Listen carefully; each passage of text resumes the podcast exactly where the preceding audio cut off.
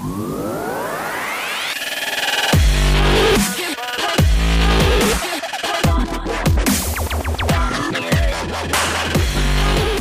טוב אלעד. בוקר טוב, אריאלה. Uh, אני חייבת להגיד שאני סופר סופר מתרגשת, אני מחזרת אחריך שנים, ונורא חיכיתי ליום הזה. היום, uh, בניגוד לימים רגילים, דינה לא נמצאת איתנו מסיבות טובות של שמחות, uh, אז אנחנו ננהל את הרעיון הזה לבד.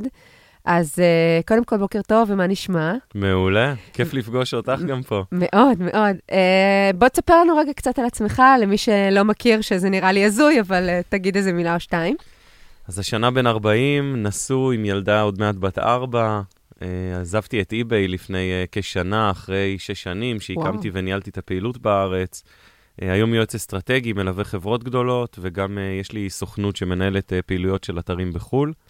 אה, יופי, נדבר גם על זה. בהחלט. וגם את דיגיטל אייל, הבית ספר שלי עם אס טוניס, שגם עליו נדבר בטח. שזה ממש מאוד מעניין. Um, אני אגיד לך איך זה עובד, אנחנו מתחילים בכמה שאלות פתיחה כלליות כאלה, כדי סתם uh, לגשש קצת, ואז נצלול יותר לעומק, תרגיש חופשי. אז uh, השאלה הראשונה, שאלה מתבקשת, מה גרם לך לבחור בקריירה שלך?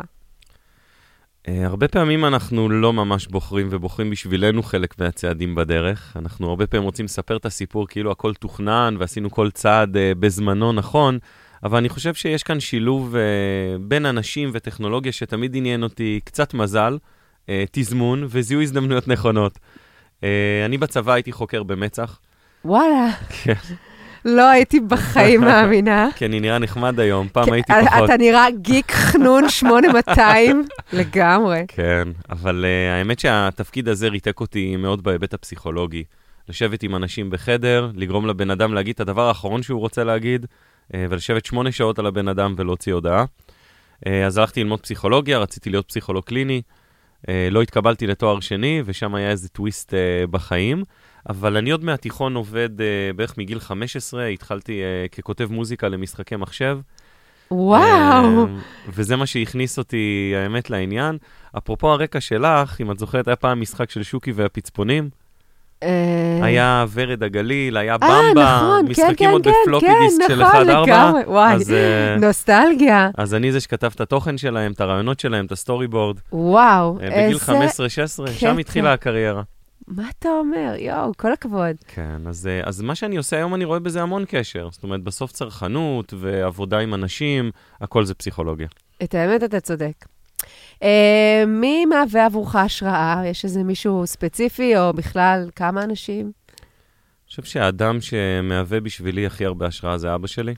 באמת? Uh, איזה יפה להגיד. גדלתי, גדלתי בבית של עצמאי, שידע ימים מאוד טובים וידע ימים מאוד רעים. Uh, ראיתי עסק של בן אדם אחד שגדל ל-80, וראיתי 80 שהופך לבן אדם אחד. uh, עם כל העליות והירידות, אבל ראיתי אדם שנאמן לדרך שלו ויודע מה הוא רוצה להשיג, והוא עקבי עליה, גם בימים קשים. ותמיד אמרו לי, בחיים בטח אתה לא תהיה יזם אחרי מה שראית בבית. ולקח לי בערך 20 שנה אומץ לעשות את זה בעצמי. וואי, זה פשוט מדהים איך בסוף המשפחה הגרעינית מאוד משפיעה עלינו. מאוד. גם אם אנחנו חושבים שלא. מאוד. בסוף אנחנו הופכים להיות מאוד דומים להורים שלנו. מאוד. שזה מדהים. Um, ומה ההישג שאתה הכי הכי גאה בו? עד היום, uh, בהרבה הישגים מקצועיים, אני חושב שבארבע שנים האחרונות uh, הכשרנו בדיגיטל אייל אלף בוגרים. והאנשים האלה היום הם uh, מובילים תעשייה שמאוד מאוד גדלה של e-commerce, ויש אנשים שהכשרנו במחזור הראשון, ומאז כבר הם בתפקידם השלישי. תחשבי. הם עשו שנתיים תפקיד, שנתיים תפקיד, ועכשיו הם כבר בתפקיד שלישי. ויש לנו בוגרים היום שמנהלים פעילויות סחר של 300-400 מיליון שקל, ובשבילי זאת גאווה ענקית. אני, אני איש הדרכה, הדרכתי בצבא, הדרכתי פסיכומטרי, ג'ימאט, אוניברסיטה, ולעשות את זה באופן פרטי ולגעת באנשים ולראות אותם מגיעים מנקודה לנקודה בזכות הידע שהקנינו להם, חושב שזה הדבר הכי כיף שאפשר להשיג בחיים. אתה מעביר בעצמך את חלק מהקורסים? בטח. טוב, עוד מעט אנחנו נרחיב על בטח. זה. מה מקורות הלמידה שלך? אני יודעת להגיד על עצמי, נגיד, שאני uh, כל היום חיה מבלוג לבלוג, ויש uh, דברים מדהימים בחוץ. אה, מה, מאיפה אתה לוקח את ההשראה שלך? מאריאלה דניאלי, מה זאת אומרת? מה זה, ברור. האמת שאני קורא את הדברים שלך והם מהממים. תודה רבה. זאת אומרת, אני, אני מבין את העבודה שב... את יודעת, גם, גם חשיפה לחומר, גם איסוף, גם עיבוד שלו והנגשה, זה הרבה עבודה. מי שלא מבין מה עומד מאחורי כל פוסט, זה לא דברים ששולפים מהמותן, זה דברים שצריכים לעבור איזה מכונה מסוימת בראש. אה, אני קורא הרבה, אני לומד הרבה, אני, אני מאוד אוטודידקט, כאילו, מתכנות ופוטושופ ועריכת סרטים, הרבה כלים שלמדתי וואו. לבד, עד קורסים בתולדות האומנות, שזה סתם מעניין אותי. ו... אבל אני חייב להגיד שאני אני לא עושה את הכל לבד. זאת אומרת, גם בתקופה ב eBay וגם היום, יש, uh, בעולמות התוכן יש אנשים שעוזרים לי, שעובדים איתי. יש המון בחוץ, אי אפשר לבד לעקוב אחרי הכל ולנהל עסק ולנהל קשרי לקוחות. בסוף משהו צריך להיות ב trade-off. הם אוספים עבורך את החומר ואתה כאילו מסנן ובוחר מה אתה מעלה? כאילו אתה אז זה ברמה עובד, אה, הזאתי זה עובד של. מידענות? זה עובד דו-צדדי, אז גם ברמה של איסוף ומיון אצלי, אבל גם ברמה של הרבה דברים שמונעים ממני, ויש אנשים שהולכים ואוספים ובעצם מביאים לי את העיקר. אה, אני יודע לחבר, אה, לערוך, לפעמים כשאנחנו מגישים את זה במצגות או בכנסים, יש אנשים שעוזרים לי עם האופן הצגה, עם הקריאייטיב מסביב לזה. אנשים לפעמים רואים מוצר מוגמר של תוכן ואומרים, יאללה, הרים מצגת והעביר כנס. אה, זה ממש לא ככה. מאחורי דברים אה, טובים עומדת הרבה חשיבה והשקעה. כן, אני חושבת שאם אני שנייה רגע מרחיבה, זה הקושי, זה למצוא את היהלום בשלל המידע הזה, כי יש כל כך הרבה, ואיך אתה יודע לזהות משהו שהוא מעניין? זה לדעתי הקושי הכי גדול גם באופן שאני אוספת את המידע שלי. ממש. אמ, והשאלה האחרונה בשאלות הקצרות זה, מה החלום שלך? יש לך איזה משהו שאתה נורא נורא רוצה להגשים, או שאתה בעצם מגשים את כל מה שאתה רוצה? לא, עדיין לא הגשמתי את כל מה שאני רוצה, אבל אני, אני לא חולם. זאת אומרת, אני, אני... יש דברים שאני רוצה. Uh, אני בעיקר מאוד אוהב uh, להיות בבית, להיות עם? המשפחה, uh, וזה דברים שאני חותר אליהם. זאת אומרת, אני חותר על uh, uh, להיות בכמה שיותר הזדמנויות עם הבת שלי, עם אשתי, ומי שמכיר אותי יודע שאני, הלו"ז שלי בדרך כלל סגור שלושה-ארבעה חודשים מראש, ולא סתם. כי אני פשוט מסדר את כל העולם המקצועי שלי סביב העולם האישי שלי. זאת אומרת, אני יכול להגיד לך עכשיו, בעוד שלושה חודשים, מי מוציא את הילדה ביום שלישי מהגן. באמת? פשוט ככה, כי אחרת זה תמיד יישאר בסוף, ופגישות ועומס ועבודה תמיד דורסים, אז אצלי זה ההפך. יש קודם כל עוגנים, והכל אחר כך יכול להסתובב מסביב לזה. מדהים, זה ניהול זמן שלא שמעתי עליו, שהרבה אנשים... אובססיבי. לא, אבל חכם, תקשיב, אני למשל, אחד הדברים שאני עשיתי, זה היה קצת מעליב, אבל לא אכפת לי, ניהלתי פגישות של 15 דקות. כאילו אמרתי לאנשים שבאים, נתתי חצי שעה, אבל אמרתי להם כבר כשהם מתיישבים שזה כנראה לא תהיה חצי שעה, ויש להם פיץ' למכור לי ברבע שעה. עכשיו, יבואו אנשים ויגידו, זה אנש... לוקח זמן להתחמם. אני חושבת שיש לך הצעה טובה, תוך שתי דקות אני בדרך כלל הייתי אומרת, אוקיי, תודה, שלום, אפשר לעשות uh, NDA ולחתום. לא רואה סיבה לאכול את אני הראש חצי שעה. איתך.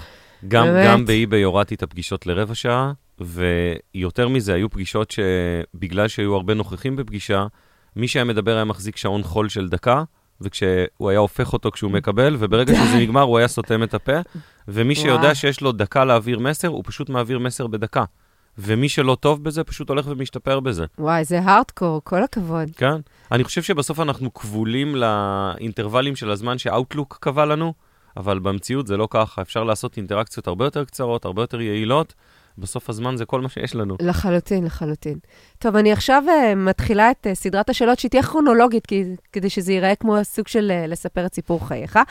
אז uh, נתחיל קצת uh, על המעבר שלך מהעבודה באי-ביי, כי זה אחד האבנים הכי גדולות בחייך, לעולם העצמאות. אותי נורא מסקרן, אני גם כרגע בשלבים האלה, נורא עסוקה באיך עושים את המעבר הזה, מה המשמעות, מתי קיבלת את ההחלטה. אז קיבלתי את ההחלטה בערך שנתיים לפני שעזבתי. אה, את דיגיטל אייל הקמתי בערך שלוש שנים אה, לפני שעזבתי את eBay במקביל לעבודה, ככה שהעסק הזה מאוד גירה אותי לעצמאות מלאה. זאת אומרת, אמרתי לעצמי, אם הצלחתי להרים עסק כעצמאי בזמן שאני שכיר, אז מה יהיה כשאני אהיה עצמאי? זאת אומרת, יש לי כל האפשרויות בעצם פתוחות בפניי. אה, אנחנו נמצאים, את יודעת, במקום, אני מרגיש, בטח השבוע הייתה את, ה- את כל הבלגן על אמזון והכניסה וואו. לארץ. בטח היית מאוד עסוק. מאוד. אבל uh, אנחנו, אנחנו ב tipping point הזה המאוד משמעותי של ה e-commerce. אם חושבים ש... את יודעת, אני מדבר, מדבר לפעמים עם מנכ"לים ומיצינו ולכמה עוד אפשר לגדול, אני אומר, חבר'ה, אנחנו עוד ב... פרומיל. רק מתחילים לגרד את. הקרקע על איך שתיראה הצרכנות, על איך שיראה העתיד עם החדשנות הטכנולוגית. הרי, הרי אנחנו יודעים, בתור אנשים שמחוברים לטכנולוגיה, כמה ממה שיש היום לא באמת זמין לצרכנים או, ל, או ללקוחות קצה. ב- בדיוק כך. זאת אומרת, זה, זה כזה, תמיד אומרים, את יודעת, גם הצבא והביטחון הם בכלל 30-40 שנה לפנינו במה שתהיה הטכנולוגיה, ועד שהיא בכלל יורדת לעם, נכון. אז אומר, אנחנו כל כך רחוקים ויש כל כך הרבה מה לעשות, ואני הרגשתי שאחרי שש שנים שבהם uh, התחלתי את התפקיד לבד, סיימנו אותו בערך 40-50 אנשים באי-ביי, פעילות של כמה מיליארדי שקלים בשנה. Uh, בסופו של דבר uh, הגיע הזמן גם uh, לקחת את זה החוצה ולעשות דברים uh, הרבה יותר מגוונים. משהו שאני מודה עליו, uh, אני חושב בשיא הצנעה, והרבה אנשי קורפורייט לא רואים אותו, זה הרבה פעמים שאתה בקורפורייט גדול, אתה, אתה חושב שכל העולם מתנהל כמו העיניים של הקורפורייט. יש זווית ראייה מאוד מאוד רחבה, אבל היא בסוף אה, היבט מאוד קטן מהאקוסיסטם הרחב שקורה. ואני בשנה האחרונה, מאז שעזבתי את eBay, אני חייב להגיד שלמדתי המון. אני חושב שהרבה יותר ממה שהייתי לומד אם הייתי נשאר שם עוד כמה שנים. אני מסכימה איתך לחלוטין, אני... זה בועה. קורפורט זה בועה, אתה חושב שזה היקום וזה העולם. וגם הדשא של השכן זה גם עוד בועה, כי בסוף זה עוד אקו-סיסטם קטן. once אתה בחוץ, אבל זר לא יבין, רק כשיוצאים נכון. החוצה, מבינים את המשמעות של איזה קטן הכל, כאילו יש עולם גדול שם בחוץ. ממש. אמ, יש איזשהו משהו, איזו תובנה מפתיעה, איזשהו פרדיגמה שאתה רוצה לנפץ מעולמות הדאטה, או משהו שעשית באיביי, שאתה, שתספר לנו ואני אגיד, oh my god, בחיים לא הייתי חושבת על זה. חייב להגיד שבאי-ביי עשינו דברים מדהימים עם דאטה. אה, גם הכל הוא אה, פחות סקסי ממה שנראה בחוץ. דברים שאוטומטית נותנים לך טריגרים ועושים בסוף הרבה חשיבה, הרבה עבודה ידנית. אני חושב שבסוף כשעובדים עם דאטה, הדברים הכי חשובים זה מה, מה שואלים. ולפעמים קשה לדעת מה השאלה הנכונה, אלא טובעים בהמון המון דאטה. אה, אחד הדברים, האמת, שהכי שינו לנו פרדיגמה בהסתכלות, זה שגילינו ש-20% מכל הקניות באי-ביי מתבצעות בשעתיים ספציפיות בשבוע. באמת? מתי? מתי נראה לך? בערב. כן. בוודאי, בוודאי, אחרי שהילדים ישנים, אני, ההימור שלי שמונה וחצי, או אפילו תשע, אחת עשרה בערב, מהמם. אה, בלילה, ובאיזה יום, תחושת הבטן שלי זה יותר לקראת או רביעי או חמישי.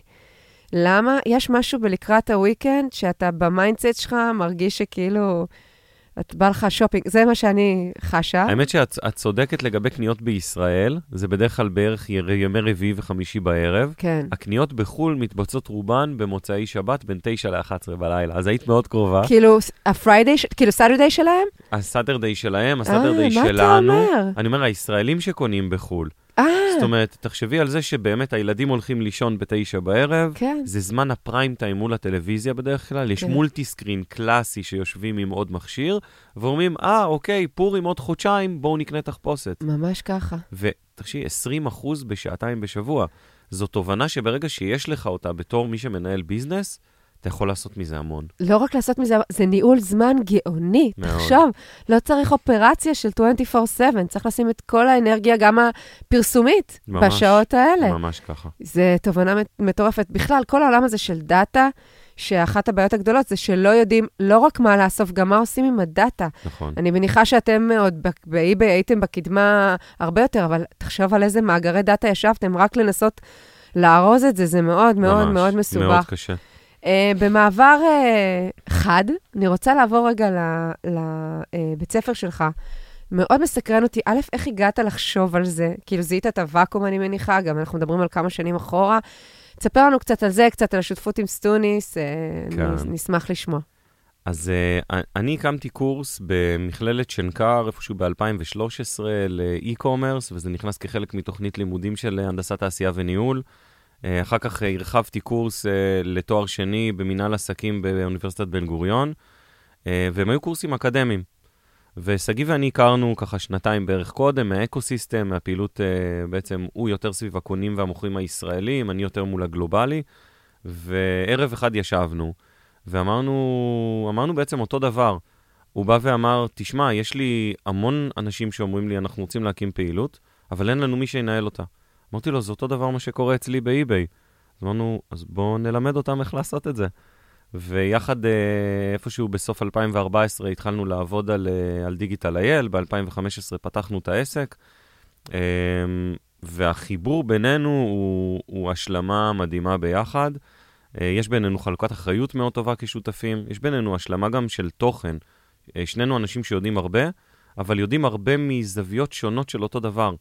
וההשלמה נתנה בעצם קורס מאוד פרקטי, מאוד מקצועי, אה, וחיברה פנימה גם המון אנשים מהתעשייה שהם רלוונטיים להעביר את הידע הזה. והידע הוא לבנ... כאילו commerce par excellence, זה כאילו המכללה? ממש. אה, אל מול בעצם מקומות שאומרים, בוא נלמד אותך איך למכור באי-ביי, איך למכור באמזון, איך לעשות כסף. אה, גם כזה. אנחנו באים ואומרים, בוא נלמד אותך להיות מנהלת e-commerce, כי...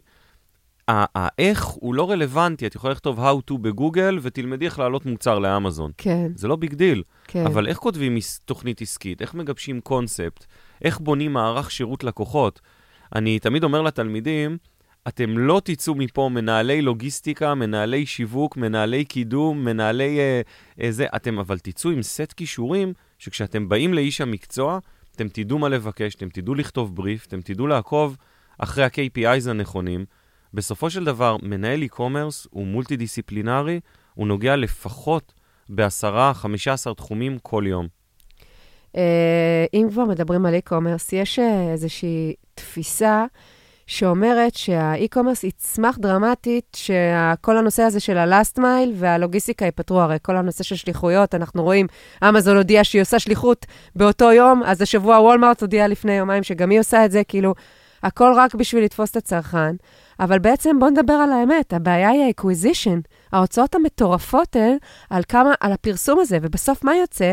שבין 3 ל-5 אחוז, אנחנו אפילו לא בעולמות של 10 אחוז, אנשים שנכנסים לאתר קומרס קונים בו. איך זה ייפתר? איך אתה רואה את הדבר הזה? זה לדעתך החסם הגדול, או אני מפספסת משהו? אני אתן לך נתון יותר, אה, אולי פחות אופטימי ממה שציינת, אלא בממוצע בין חצי אחוז לאחוז ממי שנכנס לאתר קונה בו. באמת? זאת אומרת, לפעמים את צריכה לשלם, אם זה פרסומת ב-PPC נגיד, את צריכה לשלם על 200 איש בשביל ליצור מכירה אחת. עכשיו, הרבה אנשים ניגשים לזה כלהגיד, וואו, חצי שקל לקליק, שווה לי להביא אנשים. בסופו של דבר, ה-cost of acquisition היה 100 שקל ללקוח. נכון. וזה יכול להיות שזה, לא שזה רק עושה אותך break even, אלא את מפסידה כסף. נכון, כי הוא קונה מוצר נגיד בפחות, אז כאילו, מה עשינו בזה? תראי, אנחנו הרבה פעמים כשאנחנו uh, משווים את, ה, את הפעילות הזאת של e-commerce, ובכלל, הקמת עסק נראית עבור המון אנשים כאקט נורא רומנטי.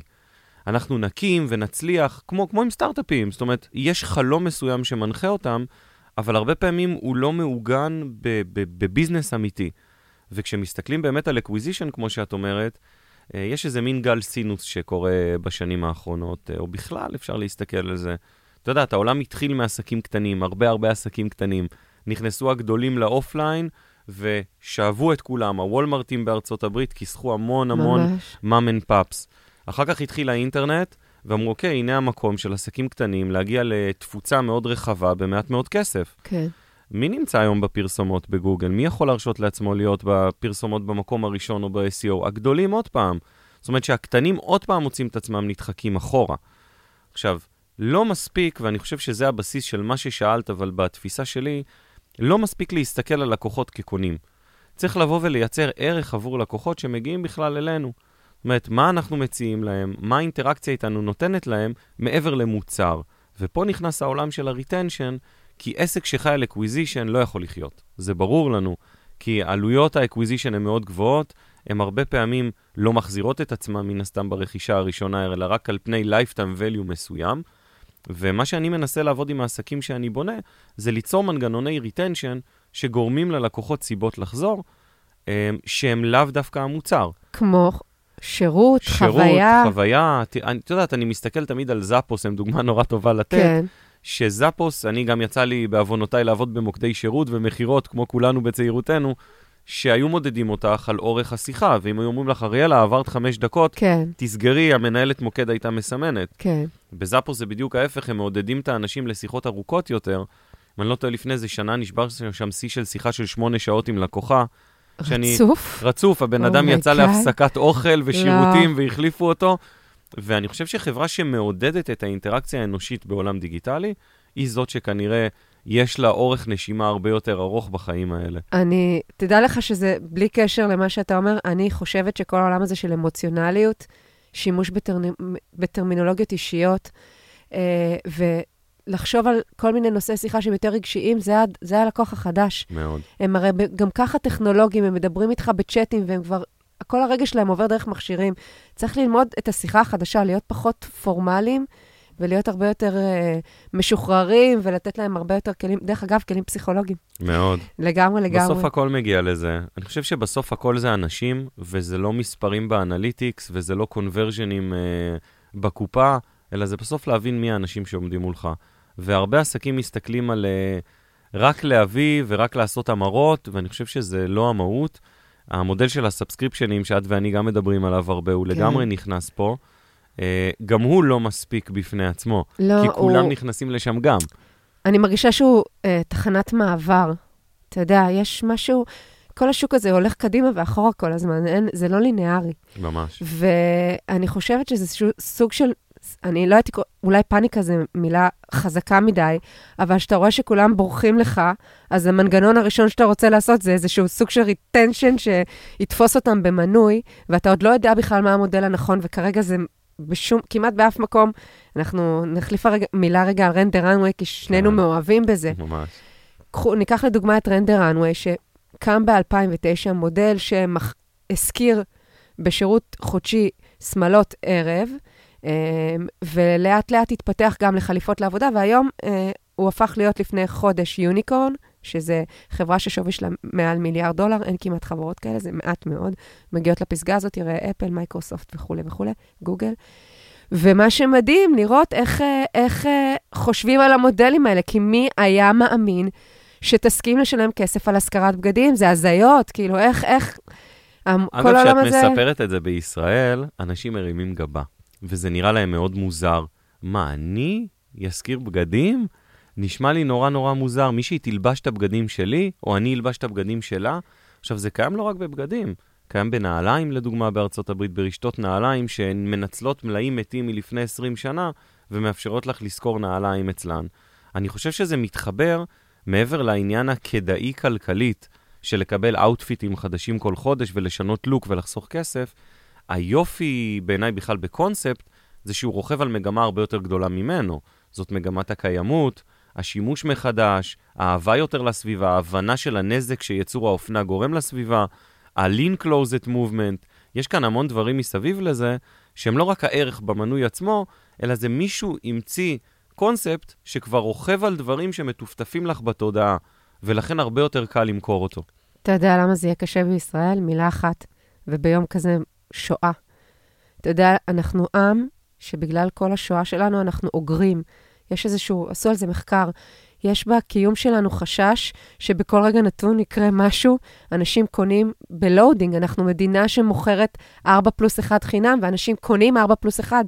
בגלל זה מודל ההשכרה נראה לי, אם הוא יתפוס מוזר, פה, יתפוס כן. מאוד מאוחר, כי אנשים רוצים אגב, להרגיש... אגב, ניסו לחקות את רנדר אנווי בישראל. מי? עשו את סטייל רנט לפני שנתיים או שלוש, לא והוא מכירה. מודל שלא התרומם. ניסו גם לחקות את בלו אייפרון בישראל ולא הצליחו. נכון, אבל לפעמים זה מקדים את זמנך. אלה מודלים שצריך כיסים גם מאוד מאוד עמוקים כדי להצליח. וגם לפעמים uh, את, את, זה מוקדם מדי לשוק. כן. זה גם אחד הדברים שקורים, נכון. דרך אגב, הרבה פעמים.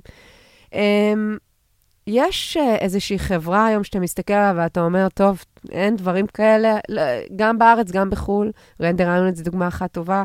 יש עוד חברות שאתה מתרשם מהן? מהם אני באמת מאוד מושפע, אני מתרשם מאוד מ-Threadless, הם חברה אה, מדהימה, אה, קיימים גם הרבה מאוד שנים, מדי תחילת האי-קומרס. בעצם הציעו מודל מאוד חדשני שבא לתת מענה לכולם. הם התחילו מטי-שירטים, ובעצם אה, אמרו, מעצבי טישרטים, אה, יש לכם אה, רעיון טוב, תשלחו לנו את העיצוב. אנחנו נעלה את העיצוב להצבעת הקהל. הדגמים הנבחרים אחר כך מיוצרים על ידי החברה, ויש rev share עם המעצב. אוי, נהדר. זאת אומרת, יש כאן ווין ווין ווין, שיש המון מעצבים מוכשרים שלא רוצים להתעסק עם ה commerce. Threadless uh, עובדת במודל שאומרת, אני לא מייצרת קולקציה פעם בשנה ואומרת, הקהל יאהב את זה. הקהל יצביע בשביל מה שהוא רוצה. תחשבי כמה engagement יש בתהליך הזה. מדהים. גם מבחינת הקונים, גם מבחינת המוכרים. המעצבים הופכים פתאום להיות גם המשווקים של הפלטפורמה, כי הם רוצים שאנשים יבואו ויצביעו להם. זאת אומרת, יש כאן איזה כן. מין פלטפורמה שהיא זה הטראפיק פלטפורמת, החדש. היא פלטפורמת e-commerce עם, עם כל כך הרבה נגיעות, הם התרחבו מטישרטים לעוד הרבה דברים אחרים. אגב, אני מזמין מהם באמת? כבר שנים, הם שולחים לישראל מדהים. אני אנסה את זה אחרי. אה, וגם זה נורא יוניקי, זה, זה כאילו גם הטרנד של האינטרנט, הוא מאפשר לי להיות יוניקי, בטח איפה שאני גר, הכל שם הוא לימיטד אדישן. שווה לעקוב, גם המיקרו-קופי שלהם, ההצעות ערך הפרסונליות שהם נותנים, הם פשוט גאונים בקומרס. אה, ממליץ לעקוב ולראות, וגם להזמין אנחנו ניקח ממך אחר ולהתנסות. כך את הכתובת ונוסיף את זה. באתר, בשמחה, יש לי בשמחה. אחוזים שם, אז זה תוסיף. בסדר. טוב, בואו נדבר על דור ה-Z, כולם מדברים עליו, אני מאוד uh, טרודה. כי אני רואה בו כמה דברים מהממים, אני חייבת להגיד. במיוחד אני מסתכלת על נושא האג'נדה, שזה אנשים שלא יקנו סתם מותג, יקנו מותג שבוחר במשהו שיש לו או recycle או sustainability, או יש לו, אכפת לו מהיקום, וזה מקסים לראות את זה. אבל זה דור קשה, קשה, קשה גם במוסר העבודה קשה. אתה יודע, הם מגיעים לראיונות בני 28 אחרי ששנתיים עשו, אר, אר, החליפו ארבעה תפקידים, וזה בכלל לא, הם לא ממצמצים, כאילו, זה קשה לתפוס אותם. אתה יודע, הצעות הערך נהיות בעייתיות גם כחברות. איך אתה רואה אותם ברמת ההתנהגות הצרכנית שלהם בעולמות הקומרס במיוחד? כאילו, תראי, אני חושב שמה שאמרת הוא, הוא נכון כנראה לכל דור שאומר את זה על הדור או שניים מתחתיו. אני יכול להגיד, אה, את יודעת, הייתי שש שנים בתפקיד באי-ביי, בעיני הדור מאחורי נגידו, רק שש שנים היית בתפקיד, אני הייתי 40 שנה בבזק ויצאתי לגמלאות. ממש. זאת אומרת, אני חושב שהקצב של העולם משתנה, והאופן שאנחנו תופסים דברים תמיד הוא באופן ביקורתי כלפי הצעירים מאיתנו, כי אנחנו מבוגרים וחכמים. אני חושב שהשינוי המהותי של הדור הזה, זה שאת ואני בערך באותו גיל, אבל כשהיינו ילדים ורצית לשמוע שיר, היית מחכה ברדיו שהוא יהיה, נכון. והיית מסתובבת עם אסימון אה, בשרוך בנעל, שאם תיתקעי ותצטרכי להתקשר הביתה מטלפון ציבורי. אני חושב שזה כל כך השתנה ב-25 שנה, של- 20 שנה, שהמהפכה הבאמת גדולה זה הנגישות למידע, שבתקופתנו, רק מי שבאמת היה מגה חנון והיה הולך הביתה ובודק באנציקלופדיה את הערך או את המילה במילון שמעניינת אותו, אה, היה יודע, היום פשוט הם יודעים.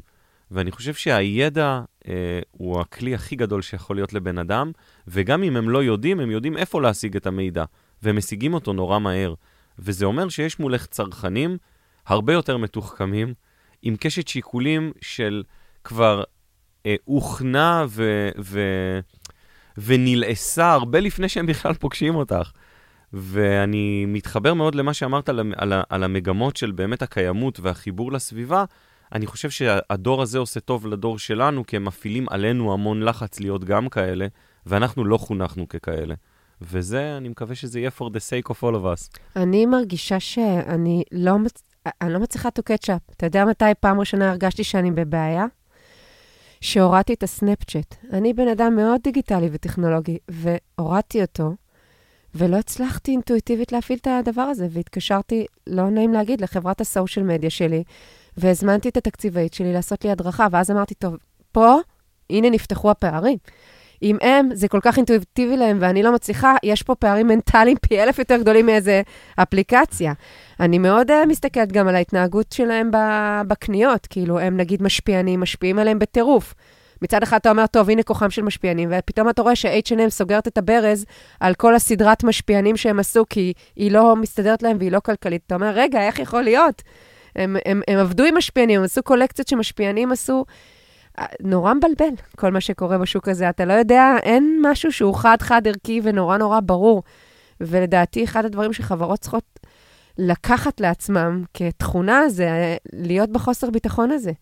כי אין, זה כבר לא ליניארי, זה כבר לא תוכנית חמש-שנתי, זה במקרה הטוב תוכנית רבעונית, כאילו, אתה יודע, הכל משתנה בשנייה.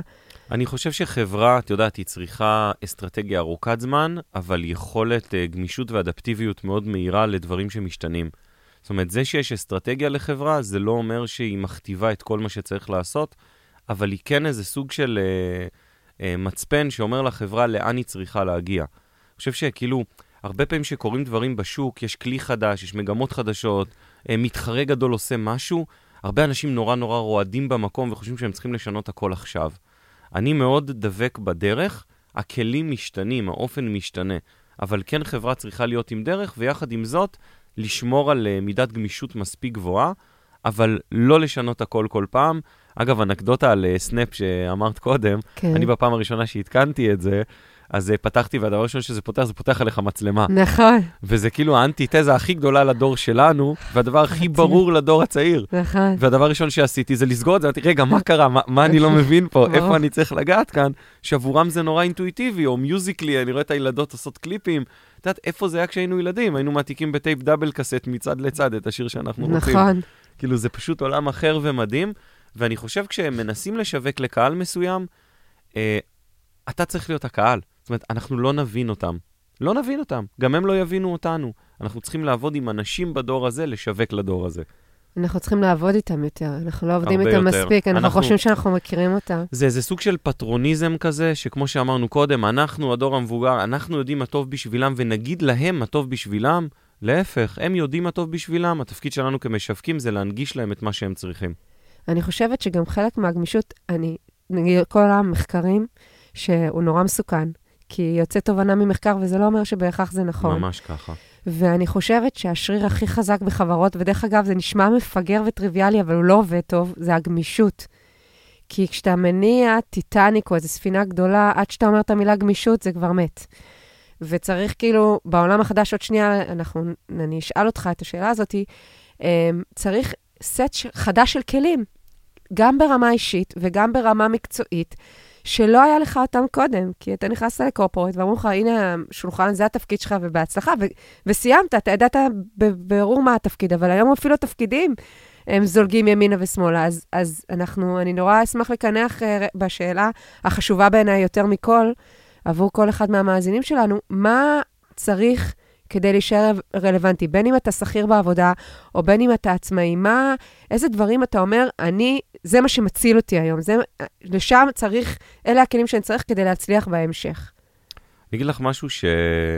אגיד לך איך התחלנו את הפעילות באי-ביי בארץ. שמו אותי לתפקיד הזה, הגעתי קודם מתפקידי product, אמרו לי, קח רשימה, הנה המוכרים, תביא מהם יותר כסף. הצטרף אליי עוד מישהו שבמשך כל התקופה היה הסגן שלי, ומה שעשינו, נסענו במשך שנה לפגוש את כולם. כל מקום שהיה מישהו שמכר משהו באינטרנט, הגענו לשם.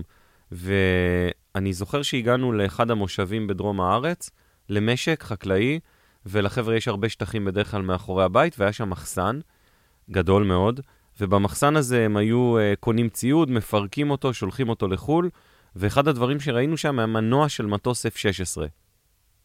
שהם מוכרים באינטרנט, הוא מוצע למכירה, הוא פשוט שם. באמת? ואני חושב שלא משנה כמה תקראי מחקרים, וכמה ת, תקשיבי לפודקאסטים, וכמה תקראי פוסטים, וכמה תעקבי, אם את לא פוגשת את הלקוחות שלך במקום בו הם נמצאים, בו הם יושבים, בו הם עובדים, בו הם קונים, בו הם צורכים, את לא יודעת כלום. זאת אומרת, אין כמו לפגוש את האנשים, כי משיחה עם בן אדם שעושה את מה שאת רוצה למכור לו, את לומדת יותר מכל דבר אחר, מכל ספקולציה, מכל איש UX וכל איש product. אחר כך איך לתרגם את זה לחוויה זה משהו אחר. אבל אין כמו למידה ואין כמו אה, לפגוש את האנשים, ומהצד השני אני אגיד, גם אין כמו להכיר את המתחרים טוב. אני חושב שהרבה אנשים באים, אה, כשהם מפתחים מוצר או שירות, הם באים עם איזה מין קונספציה על המתחרים שלהם. הם ככה, אנחנו ככה, והם אף פעם לא התנסו בשירות או במוצר של המתחרים. כדי לדעת מה, מה אתה עושה יותר הכי טוב, אתה חייב לדעת מה המתחרים עושים טוב ואיפה הם לא טובים, ולקחת וליצור את הדיפרנציאציה בנקודות שלך מפריע כלקוח, שאתה במגע עם המתחרים שלך, תן ללקוחות שלך הרבה הרבה יותר טוב. אלה כלים מחשבתיים. אני חושב שיש המון כלים טכנולוגיים, מניהול זמן וצריכת ידע ואופטימיזציות ודברים כאלה. אה, אני משתמש בהמון. אני לא יכול לשים את היד על אחד שאומר, זה שינה את חיי. זה מגוון שגם בסוף כל אחד יש לו מה שמתאים לו. אה, אבל אני חושב שבסוף הכלים המחשבתיים שאנחנו עושים עם עצמנו, בלהבין באמת בני אדם לעומק, זה הפתרון להצלחה. זאת הדרך להצלחה. מאוד מעניין מה שאתה אומר. כאילו, אני לא עוצרת לחשוב על זה, זה כאילו נראה, נשמע נורא אינטואיטיבי, אבל זה לא. זה אפילו להכניס אותם, אתה יודע, אני אומרת לעצמי, עוד בשלב האפיון להתייעץ עם בוודאי, ברור. האנשים האלה, עוד, זה לא אומר, רק... אה, אנשים רצים וקונים דומיין, כן, לפני שהם דיברו עם אחד שיכול להיות הלקוח הפוטנציאלי שלהם. נכון. אומר, צא לשטח, פגוש את האנשים, שב איתם, תזמין אותם לקפה. אנשים מאוד מוכנים לתת ומאוד אוהבים לדבר על מה שהם עושים.